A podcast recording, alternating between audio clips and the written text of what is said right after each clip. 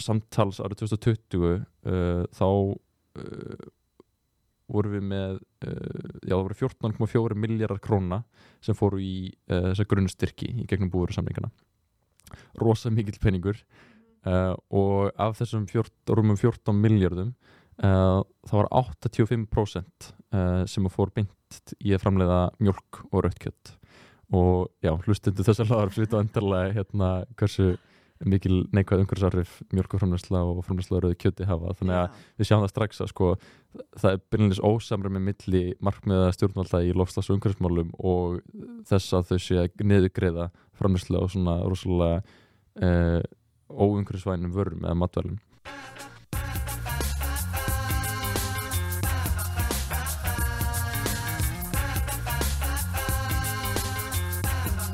Velkomin aftur í grænkerið. Ég heiti Eva Kristjáns og með mér í dag er Finnur Ríkard Andrason, fórseti ungra umhverfisinna. Velkomin Finnur. Takk fyrir. Gaman að fá þig í dag. Já, bara mjög gaman að koma aftur. Já, herðu, nákvæmlega. Við hittumst hérna í stúdiói, tveimur stúdióm ago. Þú veist, nú erum við búin að flytja nokkur sem. Já, já, já. Eða býtu. Nei, býtu, komstu á Hallveðastæði líka? Ég bara mann ekkert hvert ég kom. Við mannst ekki þegar ég var í hérna, þegar, þegar var í hérna shady yðnarkverfi. Já, já, já, það var það. já, já, við erum búin að vera um allt. Hérna, áður en við vindum okkur í umræðinu dagsins, þá vildi ég koma inn á nokkur atriði. Ég vildi byrja að þakka kærlega fyrir viðtökurnar á síðasta þætti, þar sem ég retta við hérna Rósu líf uh, lækni. Ég skrifaði umfjöldun sem byrtist á DFF og kommentakerfi gjörsamlega sprakk. mest lesna fréttin þann daginn sem var mjög skemmtilegt og hérna líka bara þú veist, æ, svo er ég alltaf í svo miklu safe space, ég er alltaf bara eitthvað að taka viðtalið fólk, blasta andlitun og þeir, þeim eitthvað fram með eitthvað skoðanir. Svo er ég alltaf gett örug en hérna, uh, bara já, fekk rosalega mikil viðbröð og bara geggja og þakka Rósu aftur fyrir. Mjög skemmtilegt og fræðandi spjall.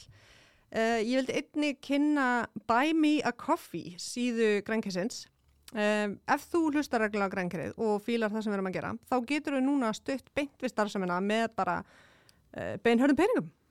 Uh, ég deildi bæði á Instagram og á hlustundavaktinni að grænkerið væri að leita til bæði fyrirtækja og einstaklinga sem hefðu áhuga á því að stiðja við veganverkefni um, já þú veist ég hef ekki verið með eitthvað svona mikið að samstörfum í grænkerinu þannig sé að því ég hef líka bara vilja geta rætt alla hluti án þess að sé alltaf eitthvað svona spons eða bara þú veist, það maður vill bara tala um hlutin ef þeir eru heldur ekki gangið og vel og eitthvað svona. En, hérna, en staðan er samt bara í hreinskilinni svo að ég hef bara greitt með mér stærsta hluti tímans og það er bara ekki mjög sjálfbært til lengdar um, til að hafa sem fæst orð um það. Ég vil áfram hafa hlaðvarpið opið öllum og finnst því svona lóku áskriftilegð ekki alveg henda Þannig að ég ákvað frekar að leita til fyrirtæki og einstaklinga til að styrkja við rækstu grænkessis. Þannig að inn á bara buymeacoffee.is skástrygg græenkerit þá er hægt að sagt, bjóða grænkirinu upp á svona lítil grasker, svona mini pumpkins uh, sem eru með svona rekjaugu uh, pumpkins. Þannig að uh, það sem, já, hvert grasker er sagt, 5 eurur og svo getur bara valið hvað vel gefa mörg graskers. Það er líka að skrá sér í mánæðilegan styrk um, og bara þú veist, þið sem að hafi tökkaði styrkjagrænkerið, takk og þið getur bara fundið allar upplýsingarnar hann inn á Buy Me a Coffee síðunni. Uh, þið sem hafa ekki tökkaði en viljið peppa grænkerið, þá hjálpar bara gæðt mikið að þið segir fólki frá okkur og bara, þú veist, ef þú ert alltaf að vesla einhver, einhver að gegja vegan verður, þú veist, bara bentu fyrirtækinu á grænkerið og bara eitthvað, hei, viljið ekki auðvitað á þeim? Þarna er eitthvað gott stöf í gangi, þannig að bara svona peppa þetta þannig að því ég veit alveg líka að það er ókslega mikil verðbólka og það er allir bara að komast af. Þannig að ég skil bara mjög vel að það er ekki öll sem eiga auka pening til að setja í öll hlaðvörp sem þið langar að vera að hlusta en ég vildi bara opna fyrir þetta þannig að hérna, til við segja þessu og fyrirtæki bara come at me og hérna um, já það bara mun, það mun að koma út þættir annarkvæmt þriðdag og ég vonast til að geta framleitt bara fleiri myndbönd og aukaefni og umfjallanir, þannig að hérna, bara já, segi vinnum ykkar frá podcastinu, segi fyrirtæki að samstarfast með okkur og takkað okkur á Instagram eða hlustavaktinni þegar þú ert að hlusta þáttinn. Um, þá er þetta búið. Þá ætlum við að fara að ræða saman hérna ég veit ekki, ég, ég var svona að spá í hvort að yfirskrift þáttar eins og væri ekki bara kerfisbreytingar. Mm hvort að kjarningi svona ágætlega það sem við viljum ræða þannig að þú veist bara velkomin Takk fyrir það. Já, mér finnst kerfisbreytingar bara mjög gott uh, heiti á, á þættinu sko. Já, það ekki? Jú. Og kerfisbreytingar er eitthvað sem mér finnst almennt mjög gaman og, og áhvert að tala um. Þannig ég er bara mjög spenntur að, spjalla um það núna. Já, og við ætlum að reyna bara eins og þegar maður er nú vanalega í sem þætti að bara svona tala á mannamáli af því mér finnst stundum bara, þú veist, bæðið eins og með veganism og umhverfismála svona stundum hefur verið talað um þetta bara eitthvað oformlega og ofræðilega og, og maður er einhvern veginn svona, maður skilir ekki allt þannig að maður er einhvern veginn optar bara út úr samræðunum. Þannig að við ætlum að svona halda þessu í bara basic basic umfyllunar efnum sem að við öll þekkjum. Mm -hmm. um, en ég var að spá í svona þú veist, til að byrja með bara, þú veist, hvað, er, þú veist, hvað eru kerfisbreytingar og hvað fælst í þeim? Já, við tölum alltaf oft um kerfisbreytingar, sérstaklega í tengslu við umhverfismál og svona, að, að kerfisbreytingar þurfið eiga sér stað. Uh, þannig að við náum uh, að takmarka áhrif okkar á umhverfið og lofslæði og svona. Um, og það sem hefur gest sko mikið þá undarfundum áratugum er að, er að fyrirtæki ólíufyrirtæki þá sérstaklega hafa reynd sko að setja ábyrðina að veita, sko velta ábyrðin yfir á einstaklingin á neytandan uh, og reyna einhvern veginn að- fyrir, hérna, fyrir sér ábyrð uh, á vandarum, lostaskrísunni og, og, og eyðingu og og, svo framvegis. Um, en það sem við sem einstaklingar getum gert er mjög takmarkað að því að okkar sko, mörk sem við vinnum innan er bara kerfið og kerfin sem við búum innan. Uh, þannig að ef við ímyndum okkur til dæmis bara að við viljum uh, takmarka plastnótkun í samfélaginu þá getum við sem einstaklingar þetta gert okkar besta og, og eittur rosa mikil orku og mikil tíma í það að uh, þau fyrir mig búið að, reyna að kaupa umbúðalust eða í papirsumbúðum eða endanýttilum umbúða eða hvað sem það er. En á endan munum við rekast á veggi uh, þar sem við getum einfalda ekki kaupt það sem við þurfum að kaupa uh, án þess að það séu plastumbúðir. Um, og þetta er dæmi um það hversu takmarkað ein, einstaklingsframtakið er í umhverfsmálum almennt að, að við þurfum að fá fyrirtæki og stjórnvöld til þess að breyta kerfunum sem við búum innan uh, til þess að við sem einstaklingar getum uh, tekið réttar ákvarðanir. Og það sama gildir rauninni um, um sko, veganism og, og grængra lífstil um, og kannski til þess að útskýra kerfisbreytingar uh, veist, ekki bara í samingi við einstaklingsframtæki heldur, heldur svona sér þá myndi ég alveg að segja að kerfisbreytingar séu svona hlutværslega stóra breytingar á kerfum samfélagsins. Þar að segja þetta er ekki uh, sko línulega breytingar eins og við getum kannski ímynda okkur uh, að eitthvað breytir svona hægt og rólega heldur er þetta meira svona stökk úr einu kerfi eða einu fyrirkomulegi að einhverju kerfi og yfir í annað.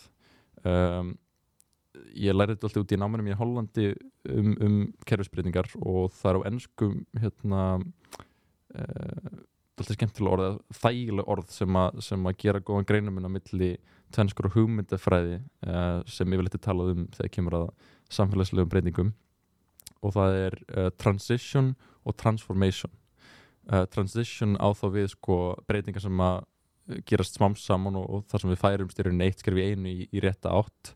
En transformation er þá kerfisbreytingar í þar sem við tökum uh, þessar þessar stórar og rótækar og, og hraðar breytingar í rauninni uh, eigi sér stað og, og er það í rauninni ákveðið stökk sem, að, sem að fer fram úr einu kerfi yfir í annað en já, Ó, þetta er bara geggju útskýring Vá, bara takk fyrir að þetta kjarnaði bara gæðið svona, hérna, yfirleitið okkar, sko já ég hef oft reynd að hérna, veltaði fyrir mig hvernig er þetta útskýra þetta ágætlega vel þetta er svo mikilvægt hugtak í, í því sem við bara þurfum að gera næsta áram sko. Já, og þannig að transition mætti það líka fyrir kannski bara svona skrif fyrir skrif eða svona eitt skrif í einu Mhm. einmitt, og meðan hitt er þetta svolítið stóra stökk mm -hmm. það sem á að umbreyta Já.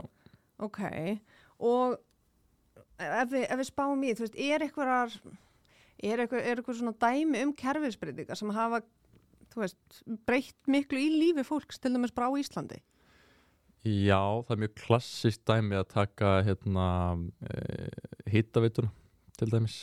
E, það sem að á síðustu öld þá var það álítið sem mjög rótæk ákvörðun e, að e, við myndum í rauninni nýta okkur jarðvarma sem orkugjafa bæði sem- til húsítunar og, og til rammagsframleyslu e, frekar en að nota jarðarnælsneiti, þar sé kól og, og olju um, og það sem þetta, og ástæðan fyrir þetta ég líti á þetta sem ákvæmna kerfisbreytingu er að við fórum úr því að vera með kerfi sem að reyndi sig algjörlega á jarðanveldsindi og á mjög skömmum tíma og það, tímafaktorinn skiptir miklu máli bæði tím, tíminn sko og stærðagráðan á breytingunum.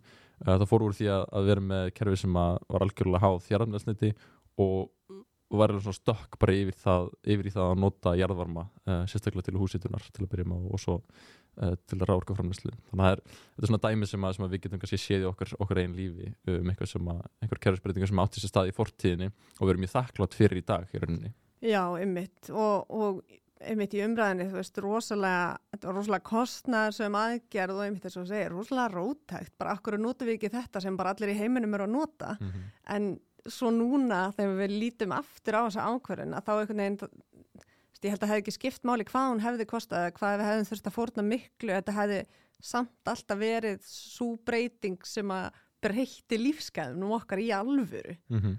og bara gerir það næs að búa hérna. Mm Já, ekki- bara, þú veist, að, já, lífskeið okkar júkust til munna, uh, við losnaðum við fyllt af mengun og svona, og svo líka bara spörum við, ef við erum sko hugsa út frá svona hagfræðilegu sjónum við, þú veist, þá spörum við uh, og erum búin að spara alveg síðan að hittaveitu kerfinu var komið á legginnar uh, rosa mikið peninga því að það kostar mikið að flytja inn í jarðanvæðsneti og það kostar mikið að takast á við afleðingar mengunar uh, bæði raunar loftmengunar uh, fyrir heilsu fólks og, og svo þegar kemur líka að hérna, losun, uh, losun gróðslofttegunda þannig að kerfisbreytingar geta líka gert það að verkum að við spörum bara, ofnbæra penning Já, sem að ætti að vera bara mjög mikilvægt fyrir ríki heims sem er að bara endrast að kljást við efnahars erfileika og ég meina Mhm. eðlilega við, við viljum líka bara nýta fjármenn okkar vel til þess að þjóna samfélaginu sem best um, og ég meina núna er mikið líka bara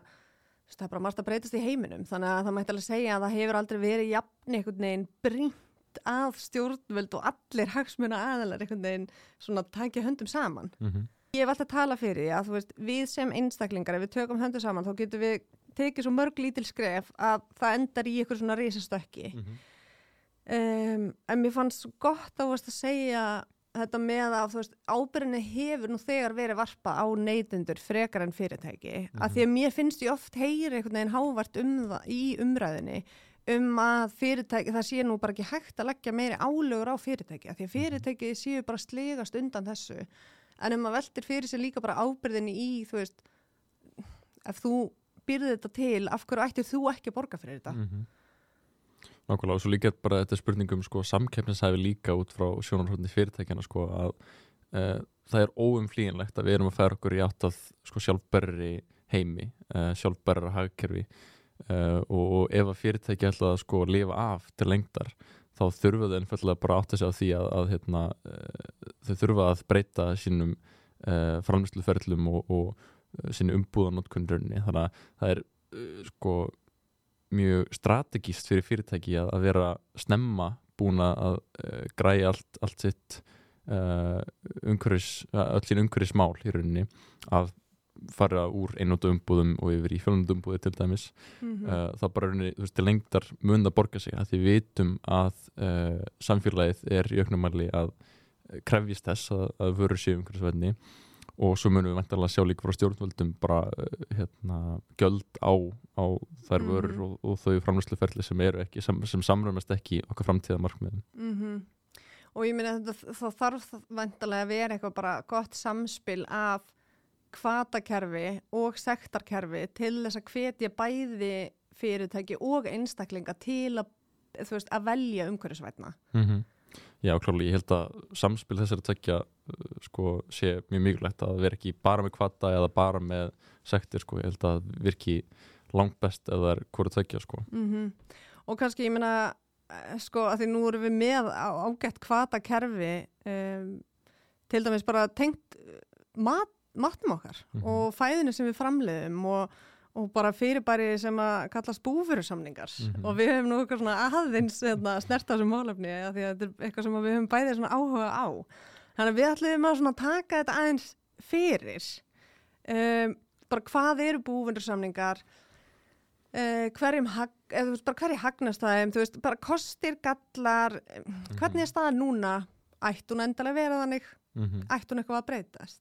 -hmm. veist, hvað hefur þú að segja um búverusamninga Sko ég hef mjög, mjög margt að segja um búfrisamninga en hérna eins og margt annað þá er þetta kannski eitthvað fyrirbæri eða hugtak sem að er ekki mjög þekkt meðal almennings. Um, og kannski ágætt að fara yfir svona hvað þessi samningar eru og hvers vegna þeir eru til og hvað þeir gera og svona. Um, þessi samningar eru unni gerðir milli uh, stjórnvalda íslenskra stjórnvalda og bændastjættarinnar uh, og tilgangur þessar samninga er unni að tryggja tekjur fyrir bændur uh, þannig að þeir framleiði matali. Þetta er bara svona uh, ríkið þegar stjórnvöld að, að passa upp á grunn þjónusta fyrir samfélagi sem er matalaframleysla eigi sér stað. okay. En það sem er vandamálið að mínum að þetta er uh, fyrirkomuleið um, að uh, við séum í rauninni að styrkja uh, dýraafurðir rosalega mikið uh, í samanburði við sko jurtaafurðir. Og það samræmist bara ekkert okkar markmiðum uh, hvorki í lostasmálum nýja þegar kemur að verndun uh, náttúrunar uh, og heldur ekki þegar kemur að sko heilsu fólks. Og þessi samningar sko eru alltaf óvinnilegir því leiti að það er mjög sjaldan sem að ríkið skuldbindur sig fjárhagslega til svona langs tíma. Og þessi samningar gilda í tíu ár í senn þannig að sko þegar er að semja þessa samninga þá eru skuldbindur sig rosa langt fram í tíman mm uh, og við vitum öll hversu hratt uh, breytingar geta átt sér stað í hagkerfinu þannig að þetta er, þetta er mjög mikið skuldbinding uh, langt fram í tíman en þeir eru endur skoðir tvís fara þessum gildistíma á þessum tíu árum. Fyrst, þessast núgildandi búurarsamningar tóku gildi árið 2017 -hmm. og renna út þá í lok árs 2006 ok, þannig að það er alveg, alveg rúm þrjú ár í að hérna, núverandi búurarsamningar uh, klárist uh, og þeir voru endurskoðir núgildandi samningar árið 2019 og svo átti endurskoða aftur núna þess ári árið Mhm. 2003 uh, ég veit ekki hvort það er búið að ljúka því alveg sko. ég veit að fyrsti fundurinn uh, um endurskoðun átti sér stað í lok mars Ok. fyrir þess ári en ég bara fann ekki í hérna þegar ég var að leita uh, hvort að það sé búið að ganga endilega frá endurskoðuninni. Nei. Og maður getur samt strax þarna séð þú veist 2017 uh, 2003, þannig er til dæmis bara risastóra heimsfaraldur búin að eiga sér stað mm -hmm. að hérna, sem gefur manni líka bara svona augalega þó að verða ekki heimsfaraldur á hverju einst ári að hérna, já, hversu títt breytingar eru í bara alþjóða samfélaginu Mm nákvæmlega. Og þetta sko langtími fyrirkomulega uh, gera það verkum að, að styrkinir að þetta fyrirkomulega er mjög sko styrt veist, það er erfitt að breðast við einhverju óvæntu sem að, óvæntum aðstæðum mm eins og þetta er veist, heimsfaraldur uh, sem að getur skapast bara á þessum sko mjög hratt á þessum sko miðju gildistímanbili um, og annað sem er líka uh, erfitt uh, þegar kemur að þessum samningum er að þegar þeir eru endurskoðið endurskoðir uh, þá eru yfirleitt mjög litla breytingar gerðar á þeim. Þannig að þú veist, það er talað um ok, já, mikil skuldbinding en við getum alltaf endurskoðað á uh, í ljósi breytinga í samfélaginu og eitthvað svona. En yfirleitt er mjög lítið sem er breytt í samningunum. Og, og sérstaklega erum við að hugsa um sko uh, í samingi við kerfisbreytingar það er eh, aldrei neitt í, í líkingu við það sem að, sem að breytist í þessum endurskoðunum og heldur ekki milli samninga sko. Nei, ok, þannig að þetta er bara rosalega svona, þetta er bara solid template sem er verið að vinna með Einmitt. einmitt, uh, sem að sem að mála deilum einmitt hversu áhrifaríkt sé og líka þetta því að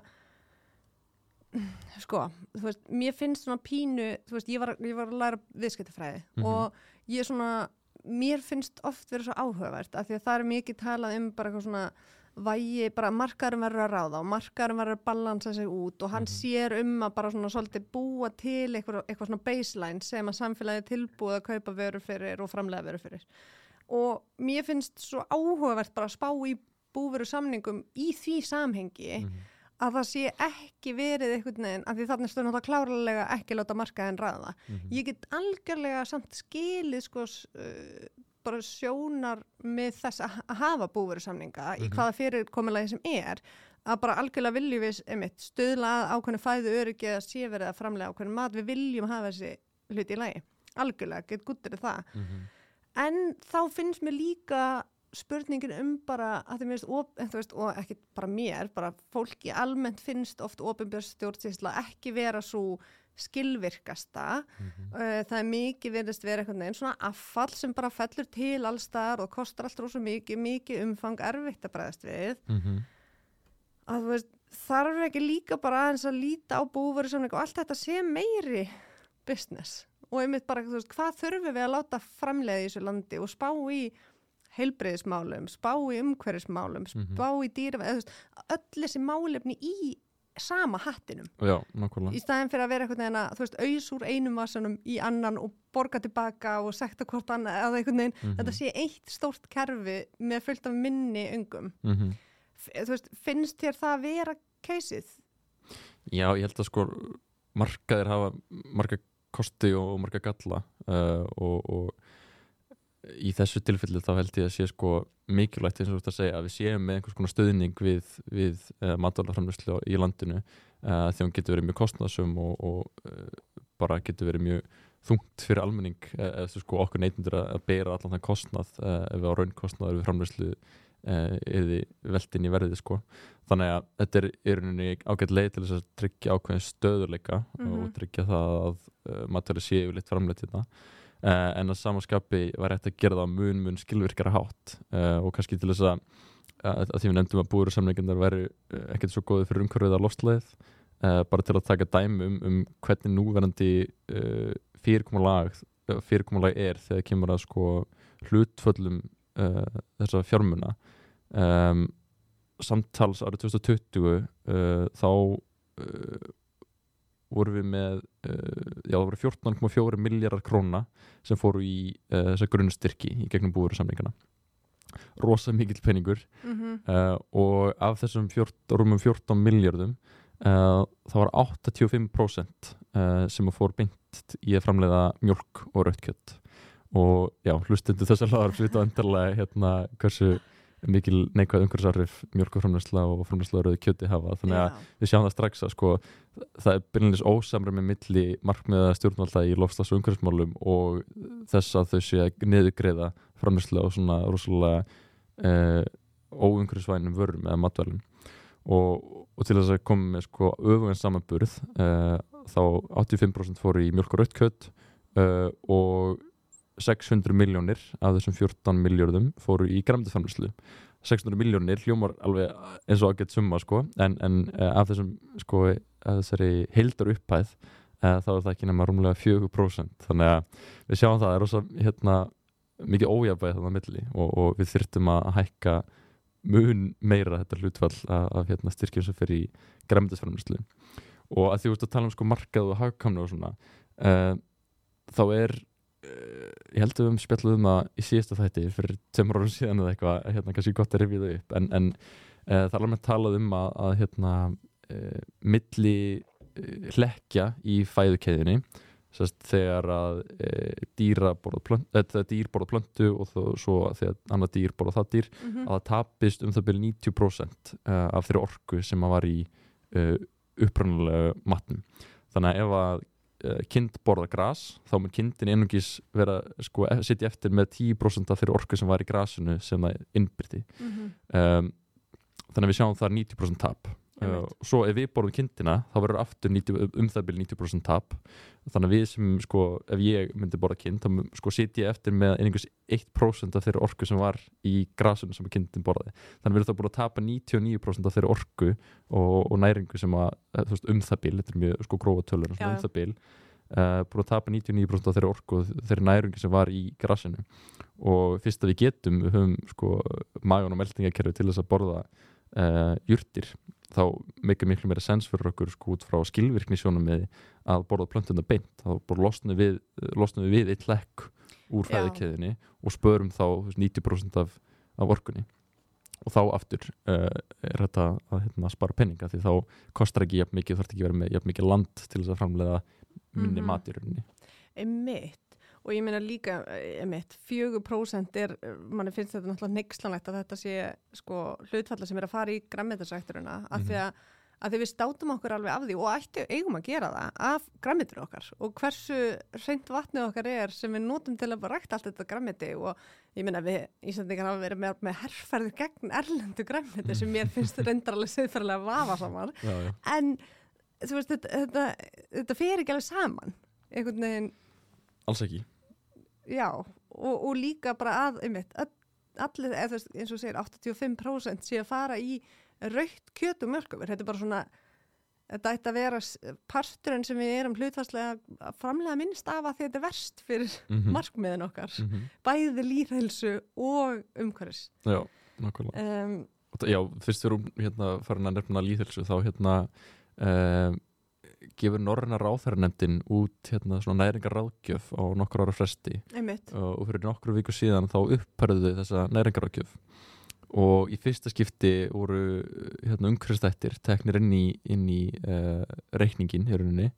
Uh, og við sáum uh, sko breytinguna milli fyrri næringarákjöfar og, og þeirra sem var núna að koma út eru mjög miklar að því leiti að, að það er mælst til að fólk borði miklu, miklu meira jurtafæði og miklu minna af dýraafurðum. Þannig við sjáum það, veist, vísindin uh, er alveg skýr með það að hérna, það er bæði uh, umhverfisvætna og, og heilsusamleira að borða jurtaafurðir frekar en, en dýraafurðir.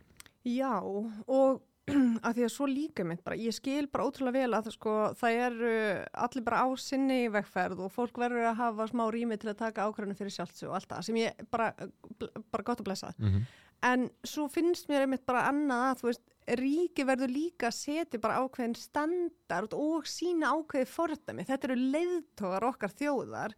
Þannig að að þú veist, ef að við fáum einmitt bara þau skilabóða, við hefum bara að gefa skíti allt þetta og við hefum bara að gera nákvæmlega það sem okkur sínast, við hefum bara að borða nákvæmlega það sem við, við viljum þú veist, hvernig ætti þá öll þjóðin að velja eitthvað annað? Mhm.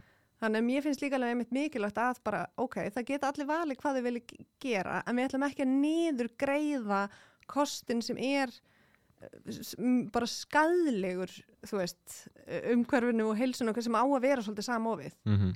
Já, og sko við myndum líka jafna þetta hlutfall uh, styrkja sem að fer, þú veist, við erum ekki einu svona að tala um, um í þessu dæmi sem ég ætla að taka núna, þá erum við ekki einu svona að tala um að hérna, hætta alfarða styrkja framlæslu dýraafurðum uh, ef við myndum jafna bara þetta hlutfall út að það færi miklu, miklu starra hlutfall að þessum heldastyrk uh, til landbúrarins í, í það að framlega uh, jurtaafurðir uh, þá myndum við bara sjá það í, í verðinu á afurðinni og þá í rauninu myndi verðið á dýraafurðum endurspegla mun betur þau neikvæð umhverfisáhrif uh, sem að framleyslan hefur.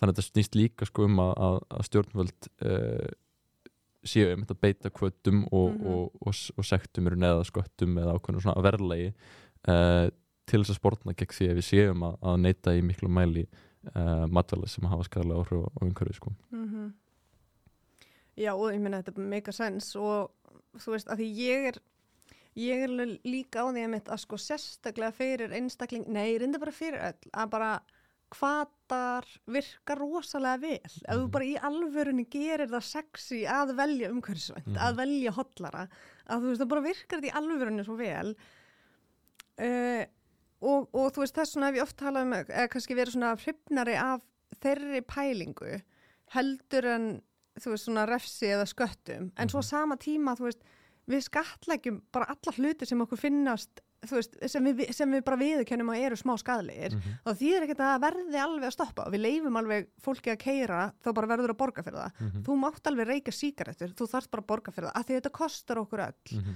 þannig að, að hérna, þetta er líka mitt, já, þessi hvati til almennings, að þú ert alltaf að fá rosalega niðugreitt raukt kjöt og þetta heldur bara fram að borða það. Mhm. en þú veist, vákvað verið frábært ef bara alla barnafjölskyldur getur bara keift fullar körfur á grammindi og það myndi ekki kosta bara allan handlegin þeirra. Nákvæmlega.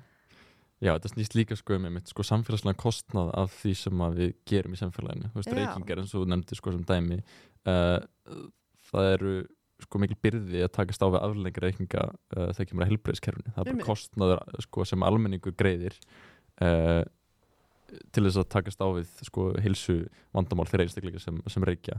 Uh, og þess vegna var þessum sko gjöldum velt inn í verðið á, á síkertum til dæmis til þess að það myndi jafna út þannig að veist, almenningur væri ekki að greiða fyrir heilbreyðstjónustu fyrir mjög afmarkan hóf fólks sem að kýsa að gera eitthvað sem er neikvægt fyrir þetta hilsu og, og það mætti í rauninni segja það sko að það að veita svona háum upphæðum í það að framleiða dýraafurðir í dag uh, sé aldrei því að ríkið er að sapna skuldum í framtíðinni.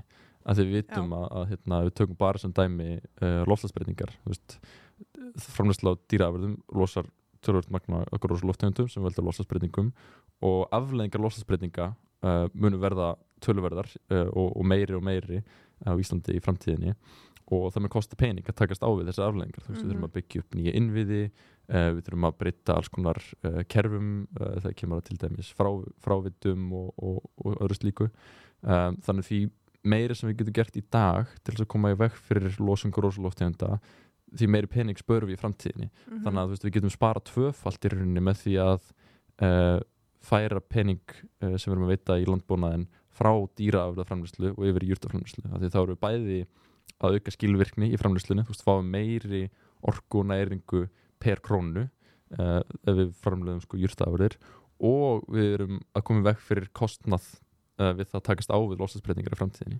Einmitt, þetta er bara double win. Já, við erum alltaf að græða því sko. Já, en þetta er það sem að ég væri svo til að sjá meiri, meira af bara í opinveri stjórnsýslu. Og Mhm. ég ger mér fyllilega grein fyrir, þetta er risastórt kerfi. Og það er ótrúlega mikið að fólki að reyna að breyta því, en því starra kerfi, þú veist, því erfiðara er að fá bara risan til að standa upp og hefa sig, veist, Mhm. það er bara ógeðslega flókið um, Sko, ok ég er í sko, eh, mér finnst líka og við vorum aðeins búin að ræða að því að nú erum við að ræða búverðarsamning og við viljum bara breyta þessu öllu, við viljum bara umtörn þessu að það eru þetta fólk hann að hinu með við borðið Klárlega. sem er að fá búveru styrki, það er að fá fjárstuðning fyrir að standa í þessari framleiðslu Mhm. sem er gott og vel og við vildum svolítið koma inn á það að sko við peppum bændur Mm -hmm.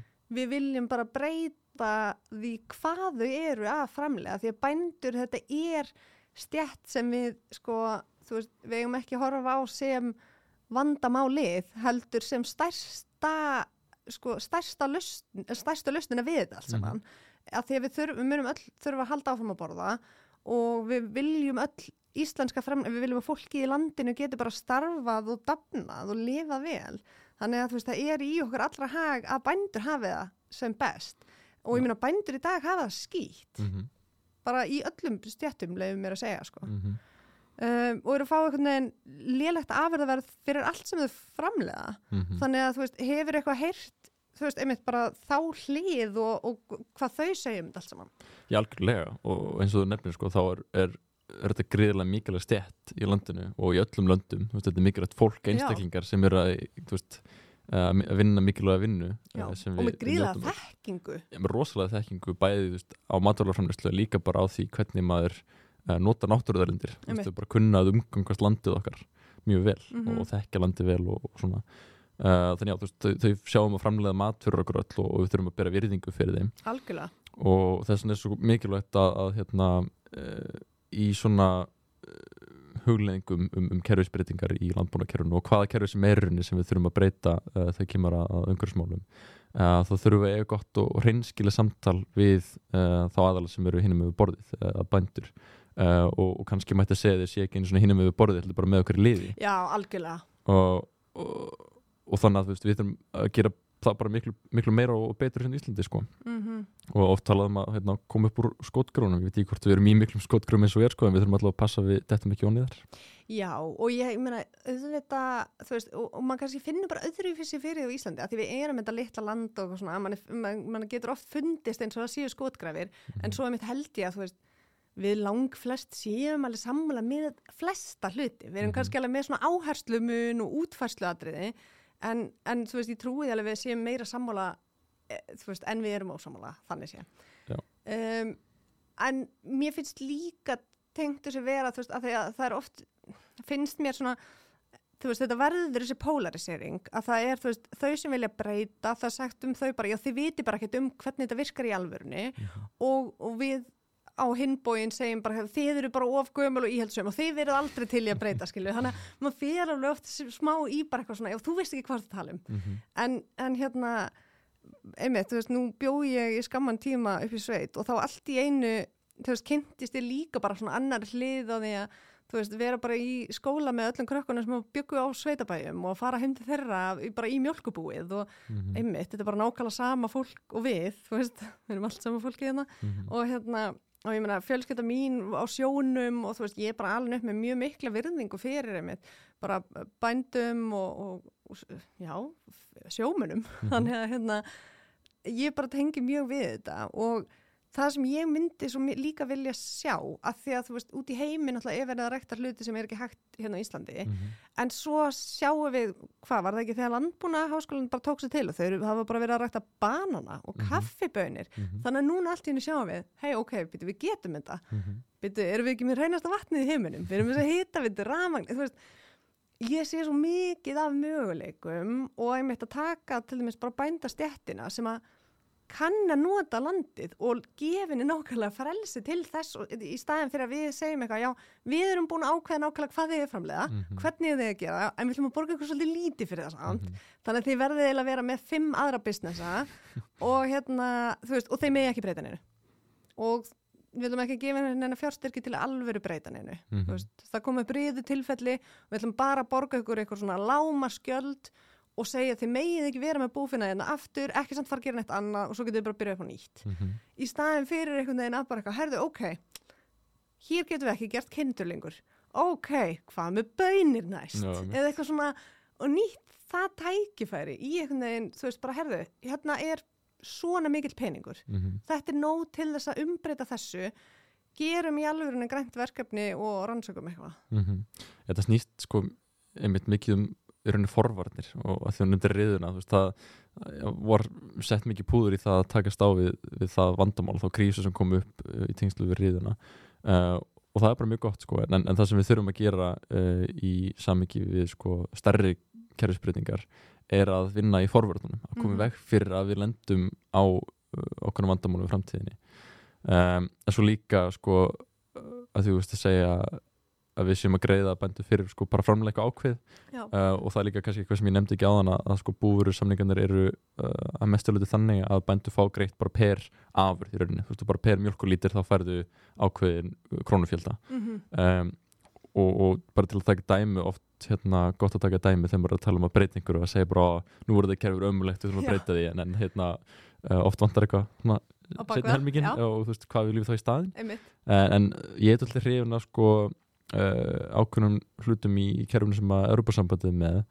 Uh, og það sem þau rauninni er að hverfa frá því að vera með framleiðslu tengda styrki að- styrkja per framleiðta einingu uh, og vera frekar sko með uh, ákveðna grunngreðslu per hektara af ræktunarlandi sem að hver bóndi getur sér raunar ráðstafið eins og honum sýnist eða eins og honum finnst besta ráðstafið þessum penning ah, um, og það sem þetta gerir er í fyrsta leið þetta sko einhver frelsi bænda til munna uh, þegar kemur á því hvað er framleiða mm. mhm. þeir eru ekki lengur háði að segja, ok, ég fæ mest fyrir að framleiða eitt mjölkulítir uh, það kosti, að borga sig að framleiða mjölk frekar en bygg, skilur uh, það sem að, sko þessi breyting myndi gera er að, ok ef hann fær bara, þú veist x marga krónur á hektara, þá gæti borga sig frekar að, að hérna framleiða bygg þannig að þetta einhver frelsi bænda til að ákveða bara hvað þeir vilja framleiða um, og það sem þetta gerir líka í öðru lagi er að þetta kveitur til sko meiri skilvirkni í framleyslu að því að þá viltu að þú hefur bara takmarkað pening per hektara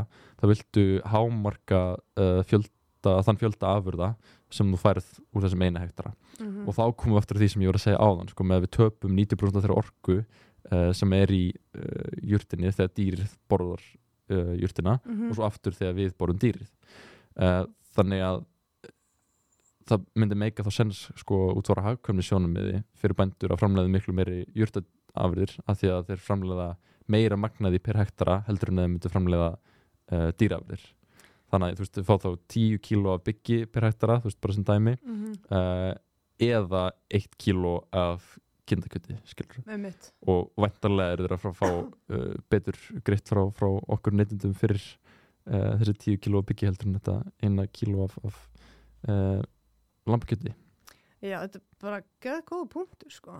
Og með þessu, veist, og þannig er þetta ekki þannig að að vera að þvinga bóndan í bara, nei, þú fær bara þannan pening og þú verður bara make do. Þannig er þetta meira í formi þess að bara, hér færðu pening fyrir að rækta þetta land. mm -hmm. Já, um og það sem er líka að gera sko að því að uh, þú nefndir að hérna, uh, náttúruöldra við höfum vatn og, og heitavitu og svona og við byrjum miklu ábyrð sem þjóð uh, að, að vera vörslu menn þessar náttúru að Mhm. það er bara mikil ábyrð sem fylgir því að, að vernda náttúruna og, og nýtana uh, á mjög sjálfbæran hátt og, takmarkar rask og, og þess áttar og, og það sem er þetta að gera sko uh, er henni sem önnur tegunda kerfisbreytingu, það, er líka að gera það samhliða, er henni að greiða bændum til þess að vera hennilega vörslumenn landsins. Og við þurfum ekki alltaf að vera að nýta landið endurlega til þess að framlega eitthvað uh, það sem að, uh, þannig að það sem er hægt að geti verið hægt að gera er að uh, greiða bændum til dæmis fyrir endurumta vistkerfi sem hefur verið raskat uh, fullt af til dæmis votlendi sem að hefur verið þurrkað upp á Íslandi Mhm. uh, og er henni bara rosa mikið volandi sem hefur þurrkað upp og er ekki í veist, það er ekki framleysla á þessum túnum sem hafa verið þurrkuð upp og þau eru þá bara að hérna, losa grósuloftegundir og, og það er jurta og, og dýrategundir, sérstaklega fuglategundir sem að reyða sig á volandi í Íslandi bæði til fæðu og, og til að verpa. Um, geta það ekki lengur, þannig að við getum greitt bændum til þess að endurenda þessi volandi til dæmis og, og önnu vistkerfi.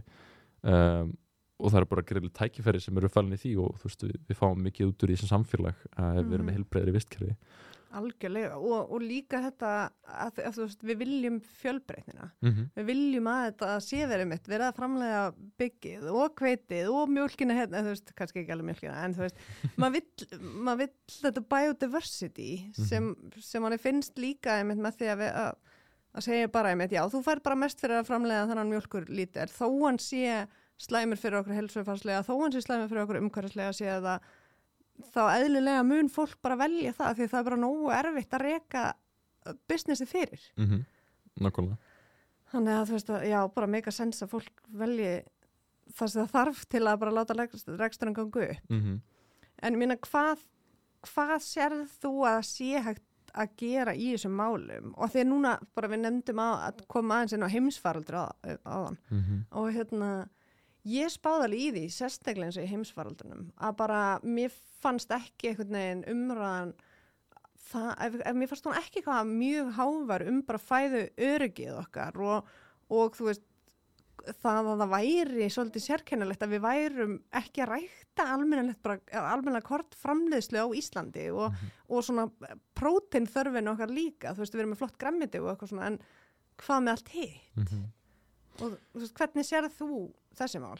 Já, sko ég held að þetta sé til flókið uh, oft uh, tala fólk mikið um í tengslu umhverfismál að það sé miklu umhverfisvetna að framleiða uh, nær okkur Mm -hmm. og í mörgum tilfellum er það þannig að þá losnar við uh, hérna, uh, þá losum gróslóttegunda sem verður uh, við flutning á matvælbyrjunni uh, og losnar kannski við einhverju umbúðir eitthvað svoleiðis um, en á sama tíma þá er ofta ekkit rosa skilvirt að framleiða uh, matvæli í Íslandi í samanbyrju við önnur lönd það sem er bara he, fyrst, uh, heitara loftslag og, og heitna, bara betra aðstöður til þess að framleiða. Og þá er þetta framleiða miklu meira per hektara uh, heldur en við getum á Íslandi. Þannig að það þarf bara að taka þetta fyrir og, og vera með svona lífsfyrirsgreiningu á, á hverju ávið fyrir sig sko. Að stund, stundum uh, myndi það mikið sens uh, að framleiða meira af einhverju ákveðinu vöru á Íslandi heldur en að flytja það inn. En í öðrum tilfellum þá er það mögulega bara betra út frá einhverju sjónum með að framleiða erlendis og, og flytja það inn. Já, mér finnst þetta enda líka góða punktur að þú veist, kannski er ekki alltaf rauk fyrir því að við eigum að framlega allt þó við gætum gert það. Mm -hmm. að kannski sé bara fínt að við séum í einhverju bartersystemi og ég meina, þú veist, alþjóða viðskipti eru ekki slæm en ég er alveg sammálaði líka, auðvitað vill maður líka með því að, en þú veist, maður vill geta vestlað í sín nærumhverfi bæði, þú veist, fyrir umhverfislegar ástæður en líka með bara til að styrkja fólkið í landinu. Og, og þá svona, já, mann einhvern veginn maður myndi vilja sjá meira í þessu og mér finnst einhvern veginn það einasta sem stendur út við, þú veist, íslenska framleyslu bara til dæmis, þú veist, á grammiti ég go- mjög gott grammiti alltaf en þú veist, okkar er í plasti og ekki hitt. Og þú veist, það er eini munurinn sem þú serð eitthvað í búðinni og þú serð ekkert mikið meira og svona, að ég veit ekki, mér Mhm. finnst bara stundum að þú veist, íslenska hugviti gæti alveg verið, þú veist, við, gæt, við félum okkur á bak við líka eitthvað svona já, nei, við bara þetta verður að vera í plasti, annars geimist þetta svo illa bara Mhm. eitthvað svona, ok, en við komum samt upp með að flytja inn umbúðalust gremmiti sem skemmist ekki, Nákvæmlega þú veist, mér finnst það- já, smára Já, bara mjög gott. Þetta er alveg rétt hjá líka sko, hérna uh, við ungum umhverfisunum hérna erum heppin að að fá að funda með matvalar á þeirra reglulega mm. uh, og, og komum þó okkar aðtöksendum og kröfum á framfæri og rettum við mitt uh, á nýlum fundum með henni sko Mm. ringrasa hagkerfið í uh, matvalarframslu Mm -hmm. og tókum það sérstaklega fyrir umbúðir að því að eins og við vitum það er gríðulegt magna umbúðum utan á okkar og, og hérna, það var einhvern veginn eins og væri ekki vilji uh, fyrir því að, að hérna, finna endurlega lausnindar, það var eitthvað svona já, nei, þetta nú fellur kannski frekar undir umhverfisáðanundið mm uh, og svo ef við förum til umhverfisáðanundins þá segja þau já, nei, kannski fellur þetta frekar undir maturánundið Mhm. þannig að það er svona uh, er ekki að segja að þau vilji ekki endur að taka stafa vandan en þau eru alltaf hrætt við að, að uh, stíga fyrstu skrefin að taka bara ábyrgð og segja bara ok, nú ætlum við að ráðast í þetta hvort sem ég ber beina ábyrgðs eða ekki. Og, og, og svo bara kannski þyrfti þá bara frekar samtal millir á þar ef þau eru ekki viss hérna, hvort þeir að bera á þessu og bara starfa betur saman og svona. Einmitt bara þessi samvinna. Við, þú veist, þetta er eitt, þetta á að vera eitt fyrirtæki mm Ísland, Nákvæmlega. Hvernig gerum við þetta sem best? Og líka bara ég skil alveg kannski þurfa bara gúrkur að vera plasti. Þá er það bara kannski niðurstaðan en Mm. manni finnst líka einhvern veginn oft uh, að lenskan sé pínu bara svona nei, en og aftur þið vitið ekkert um hvað er það að tala Mhm. þetta verður bara vera svona. Mm um, hva, hvað sérðu í veist, að ég spái líka í þessu einmitt eins og með umbúðunar og, og, svona, ég skil alveg að ráð þar séu líka stundum eitthvað svona ok, nei, við erum ekki alveg til í þessa baráttu að því fólk verður að geta valið eitthvað og við erum ekki með eitthvað svona betri laust en þá er mitt, er ég bara eitthvað svona að hverju borgum við ekki eitthvað fyrir að finna upp þessu laust Mhm. og bara eitthvað svona, hei, er þú með ótrúlega flottar hugmyndir ef þú nærð að búa til umbúðir sem að brotna niður og gera þetta, þetta, þetta þá skulum við gefa þér peninga -hmm.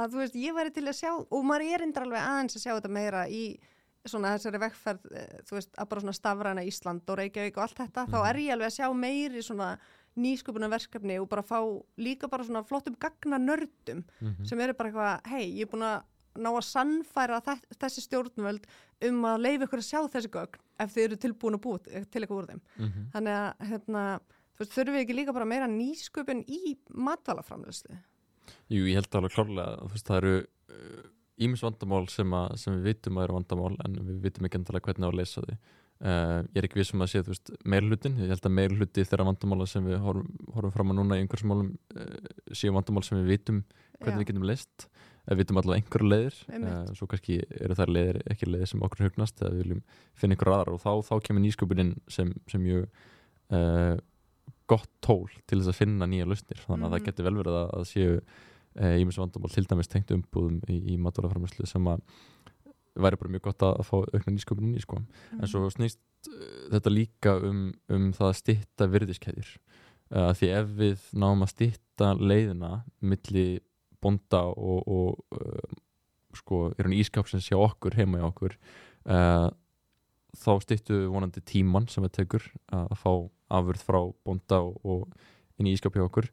Og þar leðandi uh, þurfum við að geima afurðina í styttir tíma. Mhm. og þá mögulega getum við losna við alls konar umbúðir, til þess plastumbúðir sem eru nöðsynlegar til þess að geima matvæli til lengri tíma uh, eða veist, það verði þær fyrir miklu hnjaski sem verður í miklu flutningum Mhm. svona. þannig að það er líka er hlutaði líka að stýtta virðiskeðir og, og með því að gera það þá, þá hérna, stuður við líka því að benda að hérna, peningur sem við greiðum fyrir maturuna skilir sér uh, í herrar hlutfalli til, til bóndans Mhm. En sko, að því nú, já, ég bara spáði sko að því að stemmi að segja, sko meiri hluti vandamáluna, vitum við alveg að eru vandamál og svona nokkurn veginn hvernig við erum að bregðast við þeim.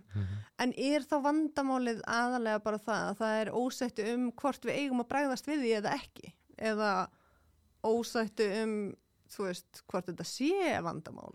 Eða, þú veist, hvar liggur vandamálið okkar? mm.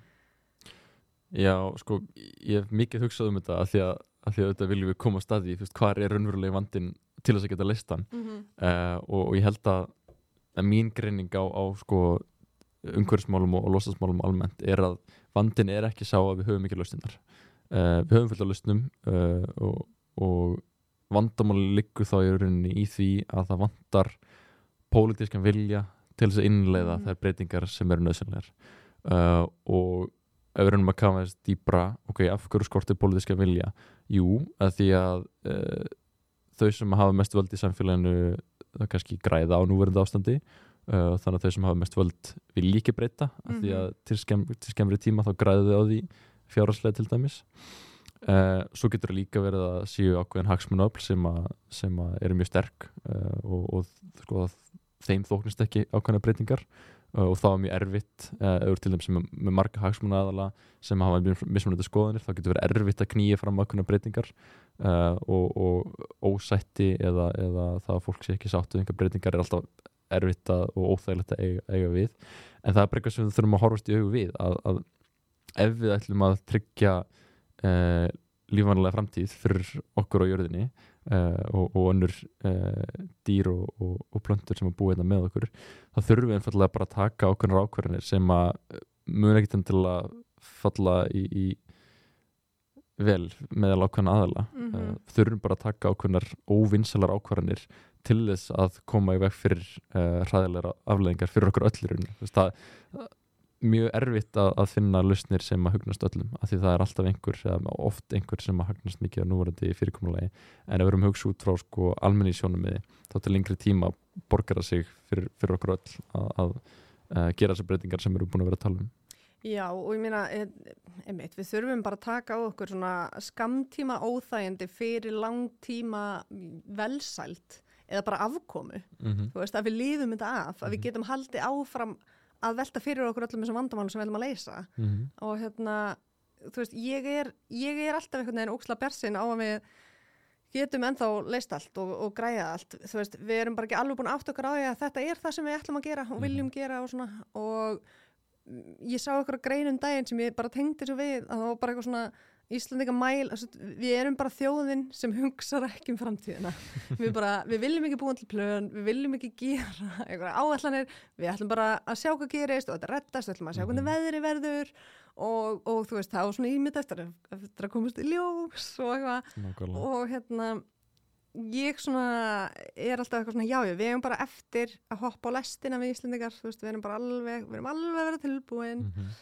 En, en mér finnst þetta líka kristallast pínu í bara svona umræðinu sem að sér á samfélagsmeilum og fréttameilum uh, þú veist, þetta vinstri hægri sem mér finnst oft eitthvað svo mikið þú veist, mér finnst oft vera sett upp þessi polarisering Mhm. og að stjórnmálafólki sé meiri segja, sammála um að það sé ekki það mikil polarisering en þau eru samt tilbúin að tala í sikkur án mikrofónin alveg upp á mótu hver öðru Mhm. til þess að búa til eitthvað svona narratív og þú veist ég, þú veist, ég er alveg orðin vel þreytt á þessu, sko. ég vil bara að ég vil ekki stjórnmálafólk fái tíma í fréttamiðlum nema þau séu með eitthvað lausn, en bara eins og við vorum að tala um aðan að bara eitthvað svona, ekki alltaf bara vera að benda á vandamæða, heldur og ok ósátt við óstandi hvernig það er. Núna hvað myndir þú vilja gera öðruvísi? Mhm. að það sé ekki alltaf bara að segja eitthvað og síðan ekki gera neitt þú veist, við erum með um, umhverfismarkmið og við erum með loftslags skuldbindingar og við getum kallað þetta hvað sem er en svo er alltaf niðurstaðan að Íslandingar sækja bara um undanfáu og já, við erum vissulega ekki búin að gera þetta og ekki þetta en við ætlum einhvern veginn að, að múta okkur í gegnum það og, og koma eitthvað, þú veist ah, já, mér finnst þetta bara vera svona svolítið sagan okkar. Já, um, þannig að mér finnst þetta svo gaman að sjá mikið af þessum nýju framtökum og bara eins og ungum umhverfisernum sem er svona pína að mæta og vera eitthvað svona afsakið nei, þú getur ekki bara sagt þetta. Mhm. afsakið, nei. Uh, þannig að takk fyrir það. Já, umhverfismálið þurfa bara að vera þverrpolítísk það, það er í, í hérna, hafa okkur allra að taka almennilega á umhverfismálum, hvort sem það eru lofstasmál eða vendun, vistkerfa eða uh, komið veg fyrir mengun bæði til þess að sko varðvita okkar lífskeiði og, og hilsu til lengri tíma Mhm. en líka bara, veist, aftur ef við, kom, ef, að- ef að við erum að hugsa um sko hagkvæmni það bara að það borga sig uh, og skiptir yngur máli hvað flokk maður kýst, það borga sig fyrir okkur öll að uh, hátta landbúnakerfinu á annan hátt. Einmitt. það borgar sig fyrir okkur öll að, að vera í þessum forvörnum í staðan fyrir að taka stafinn eitthvað aflengri framtíðinni. Mhm. og það er þessan einmitt sem að, hérna, ég er alltaf pyrrar á þessu líka að hérna, getur ekki verið meiri samvinna í þessu? Já, að fólk sko skipa sér oft í þessar fylkingar sko stríðandi fylkingar í staðan fyrir að átta sig á því að já við uh, þú veist það er sameiglur hagurkar allra að ráðast í þessar breytingar. Uh, og þá ættum við bara að vera sammála um það. Algjörlega og, og bara svona já, einhvern veginn að bara svona þú veist, að, draga fólk pínu þú veist, öllum orðum fylgir ábyrð Mhm. og ég held að rosalega oft og bara við gerum þetta allir, ég ger þetta líka maður bara, þú veist, maður er bara eitthvað að glafra maður- svona tafs út í lofti en hérna mér er þetta fi- finnst samt að ráða fólk eigi að vera haldið á aðeins herri standard og Mhm. sérstaklega þegar þú ert að tala um málefni eins og bara fæðumál heillar þjóð, þjóðar. Mér finnst það bara mjög svona alvarlegt málefni sem ætti um þetta að vera endur skoða ríkalega oft og þetta ætti að vera mjög gaggrínir fundir þar sem væri bara ok, byrju, þú vilt framlega mjólk, af hverju? Ok, þú veist, hver eru efnahagslegar pælingar fyrir það, hver eru samfélagslegar pælingar með það? Og bara svona ég, þú veist, greinum þetta svolítið svona. Mhm. um, ok, minna, nú erum við að tala um bara hvað við viljum að breyta búfri samningum þú veist, hver að því að nú erum við stjórnmálafólk hérna, þú veist er þetta raunhæft að þetta gerist, veist, er einhver pólitískur vilji og eins og þú nefndir aðan við erum ekki að tala um að það eigi bara nei, nú má enginn framlega mjölk, má enginn framlega kjöt við erum bara að tala um að, einmitt það þarf að aðlega þessi hlutvöld, það þarf að endur skoða hvað á í alvörinu að framleiða á, eh, veist, með þessum takmörkuðu auðlindum sem við höfum Mhm. hver eru hver eru líkunar að því að þetta gerist í okkar náni framtíð Sko það er mjög erfitt að spá til um, um hversu líklegt einhverjum svona breytingar eru eh, hversu líklegar þær eru en, en við sjáum það hérna, þegar kemur á pólitískum vilja að stjórnvöld hafa vissulega verið að setja sér markmið mm Mhm. fleiri og fleiri og, og verið aðeins að, að hérna, uh, auka þau á undanförnum árum. Þannig að það hlýtur að vera einhver pólitísku vilji til þess að gera það sem er rétt að gera í einhvers mál við sjáum Mhm. það bara. Uh, þannig að sko breytingar og búur í samningum til dæmis um, það snýst um það í rauninni að samræma uh, allt sem að stjórnvöld gera uh, í þá sko þeirra markmiða. Um, að því að þessu núvarandi ástand þá er bara ósamræmi milli þeirra markmiða sem við höfum uh, og skuldbindninga til dæmis í lostasmálum uh, og þess að við erum að gera í landbúranum með, með styrkikjörunni þannig að það snýst í rauninni bara um að sko samræma uh, lofvorð og, og það sem við erum að framkoma í rauninni. Mm -hmm. um, og svo finnst mér doldið gaman líka að spjallum orðið sko hvað er raunhæft, raunsætt og svoleiðis. Að því að það sem er raunhæft og raunsætt er það sem við getum lift okkur að dreymum um, það sem er líklegast að gera er ekki endilega alltaf bara það sem er raunhæft. Veist, það er raunhæft að gera miklu meira heldur en það sem er líklegast uh, og það er alveg fræðilega hægt að, að breyta, uh, umbreyta landbúna styrkikerfinu að kalla fram þessar kerfisbreytingar sem við þurfum. Uh, þó það sé ekki mjög líklegt að það gerist undir núverandi sko, í núverandi stjórnmála andrúslofti Mhm. um, en það er eitthvað sem við getum breytt og, og við sem grænkýrar uh, erum að stöðla að því með okkar sko, kjósum að, að neyta ekki dýrafurða uh, það stöðlar að því að til lengri tíma að auknu frambúði afurða sem að innhalda ekki dýrafurðir uh, það hvetur þar lendi bændur til að framlega meiri júrta með fæði og, og uh, læra verð á júrta afurðum þannig að veist það sem við gerum dagstæðilega við tókum meðutuða ákvörðum að gera það einu sinni og gerum núna ómeðutuða uh, það hefur áhrif um, Mhm. og, og stuðlar að einhverju leiti að, að breytingum í þessu kerfi en svo og það er rosa mikilvægt uh, og, svo það sem við gerum í, ungum umhverfisinum er einmitt að við skrifum greinar. Við sendum inn umsagnir við alls konar lagaframvörp og við fundum með ráþurum og, og við höldum viðburði það sem við höldum ræður og svona. Til þess að einmitt sko þrýsta umræðinni rétt átt þrýsta á Mhm. stjórnmálfólki til þess að taka þessar réttu ákvarðinir sem við þurfum að taka. Og þá er það svo gott fyrir okkur að geta sínt fram á það þú veist, að vaksandi grengira samfélag. Og segja bara sjá veist, þetta er það sem samfélagið er að færast í áttina að. Við erum að verða fleiri og fleiri uh, og rótt okkur er að, er að hækka. Um, þannig að ef við viljum að virða bara uh, það sem einstaklingar í landinu vilja þá, þá eru þetta ákvarðanir bara sem við þurfum að fara að taka. Þannig að það er mjög erfitt að spá til um það sko, hversu líklegt þessar breytingar hversu líklega þessar breytingar eru en, en ég myndi að segja það eru mögulegar og við þurfum að þrýsta þær Mhm. Og líka sko gaman að því að tala um ykkur í ung, ungum umhverfisinum og svona uh, samtali ykkar með, við stjórnmálafólk að mér fannst geggja þegar þið voru þannig eitthvað með einhvern gefa fyrir stjórnmálaflokkana. Já, Hva- sólin. Já, var svo gaman, hvað? Þið tókuð fyrir kostningalofórun þeirra og mötsuð við aðgerðir mm eða eitthvað svo leiðis Já, við vorum með hérna, þetta er mjög skemmtilegt verkefni. Við byggum til kvarða uh, þar sem að voru 100 stig í pottinum og uh, vorum ákveðna krítirir sem við sögðum bara ok uh, við viljum sjá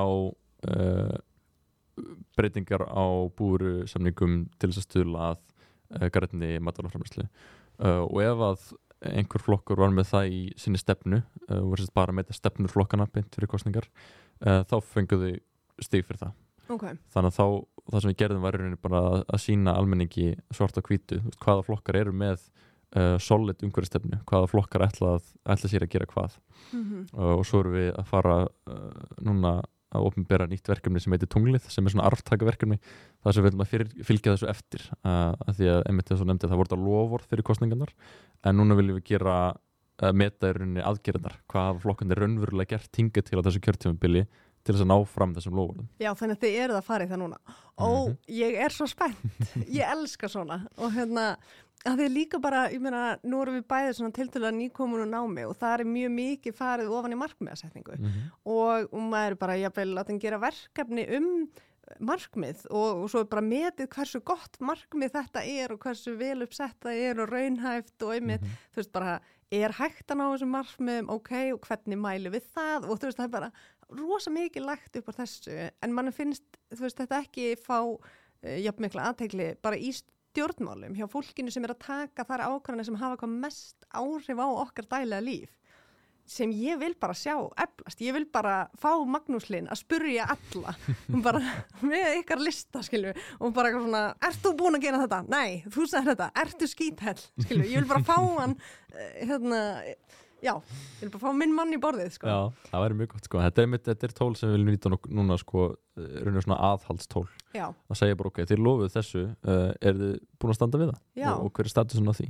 Einmitt og bara, ok, það er ekki búin ná þessum markmiðum, af hverju ekki? Og hvað ætlið að gera til þess að ná þeim? Mm af því að mér finnst líka oft hérna í umræðina að það er eitthvað svona, jú það átti að gera þetta og svo bara gekk það ekki upp og maður er eitthvað svona, ok, en þú veist, hvað er þá aðlögunin bara að planinu, bara Mhm. eitthvað svona af því ég, ég er bara mjög eðlilegt að hlutir breytist. Ég skil bara algjörlega að það er að henda út öllu sem áætlun, svo bara breytast fórsendur og þá þarf bara að breyta allri áætlunni skil það, en, en hérna, ég held alveg að fleiri mitt séu orðni svona bara eins og ég og þú þreytt á pínu að ég vera alltaf bara að refresha nýjastu klikkbeituna en á fréttamilum þegar að flestir eru búin að átta sig á því að þú veist það er ekkert eitthvað svona það mikið á bakvið þessar fréttir.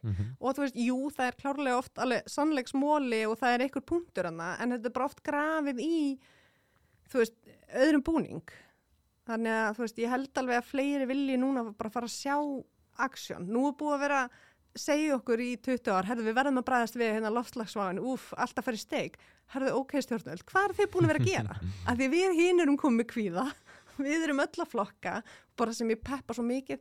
By the way, ok, ég veit þetta er ekki ruslakastið en ég er svo búin að vera án endurvislu tunnuna mína það voru teknar í mæ af því ég var hjá hann að terra eða eitthvað.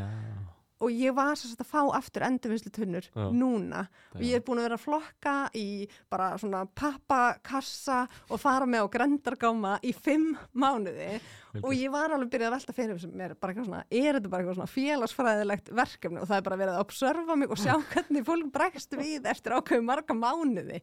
Af því ég er alveg svona notoriously mikill flokkari. Þú veist, ég bara beit þetta í mig og bara alveg upp á mömmu sem flokkar mikið og hérna, þannig að við höfum flokkað mjög samvinskusamlega en ég, en sko, og svo farið spáði er þetta félagsfræðilegt verkefni? Yfir að taka eftir mér hvernig er ég bregst við og veistu, ég hef bara aldrei verið þakklátt fyrir flokkanakari. Það er allir að trillast úr bræði. Mhm. Ég er bara, ég hef aldrei verið þakklátt fyrir að vera með endviltunni og ég er bara til í það. Mhm. Þannig að ef þetta var félagsfræðilegt verkefni hjá Reykjavíkborg, þá virkaði það.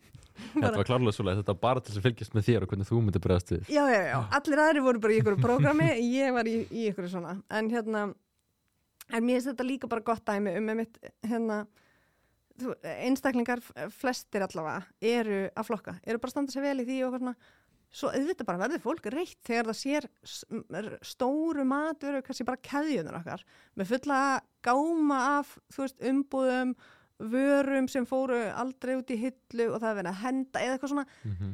þú veist, einstaklingurinn allavega mín skoðan er að einstaklingurinn er að, bara er með sitt fang fullt af umbúðum sem Mhm. það er að reyna að flokka samvinsku samlega og það er að reyna að velja rétt í búðinni og það er að reyna samt halda krökkunum ánaðum og eitthvað svona þannig ég væri til í að sjá mitt, stjórnvöld gera eins meira og líka með því að bara sína meira fordæmi Mm -hmm. bjóð upp á mikið með hérna af grænkjara valkostum, koma því inn í alla skólana, koma því inn í allar ofinbæra stoppunanir, þú veist, byrja líka á sér og sína flotta fordæmið og bara eitthvað svona herðu, ef við getum fengið, þú veist, flotta stjórnmálafólki okkar til að breyta ykkur, þá getum við fyrst fengið þjóðina til að breyta. Um, þetta er mitt einslag og mitt rátt. það er bara mjög gott. Og hérna í, tengslu við sko flokkurina auðvitað flokkar mikilvæg það er svo margt, margt annað sem við þurfum líka að einbita okkur miklu betur að. Og, og aftur sko ef við viljum uh, tengja þetta svona full circle að hérna aftur við sem einstaklingar getum bara gert ákveð mikið. Og, og við getum bara uh, hérna eitt ákveð miklu tíma í það að takmarka okkar uh, umbúða neyslu og, og þurfum að flokka það sem við getum uh, en á endanum er það á ábyrð stjórnvalda og fyrirtækja að takmarka umfang umbúða til þess að draga úr þörfinu okkar uh, til að flokka þannig að á endanum veist, snúast kerfisbreytingarnar alltaf um uh, kerfin og, og um ábyrð þeirra sem að hanna og reka kerfin sem eru stjórnvalda og fyrirtækja Já, ég er mjög sammálaður. Uh, er eitthvað sem við erum að skauta yfir?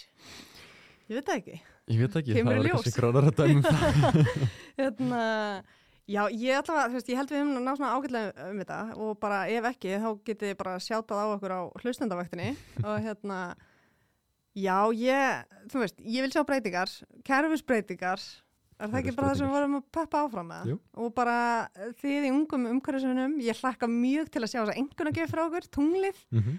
vákvæði spennt. Uh, þeir sem eru að hlusta, bara subscribe á grænkerið á veitinu sem þú ert að hlusta þáttinningunum. Binni á að fylgja grænkerinu á Instagram og TikTok og finna hlustandavættina á Facebook. Um, Finnur Ríkard Andrason, takk hérlega fyrir komina. Takk fyrir mig Já, og ef þið viljið gera styrkindur, farað á bæmi að koffi í skástrík grænkerið. Uh, Þannig til næst.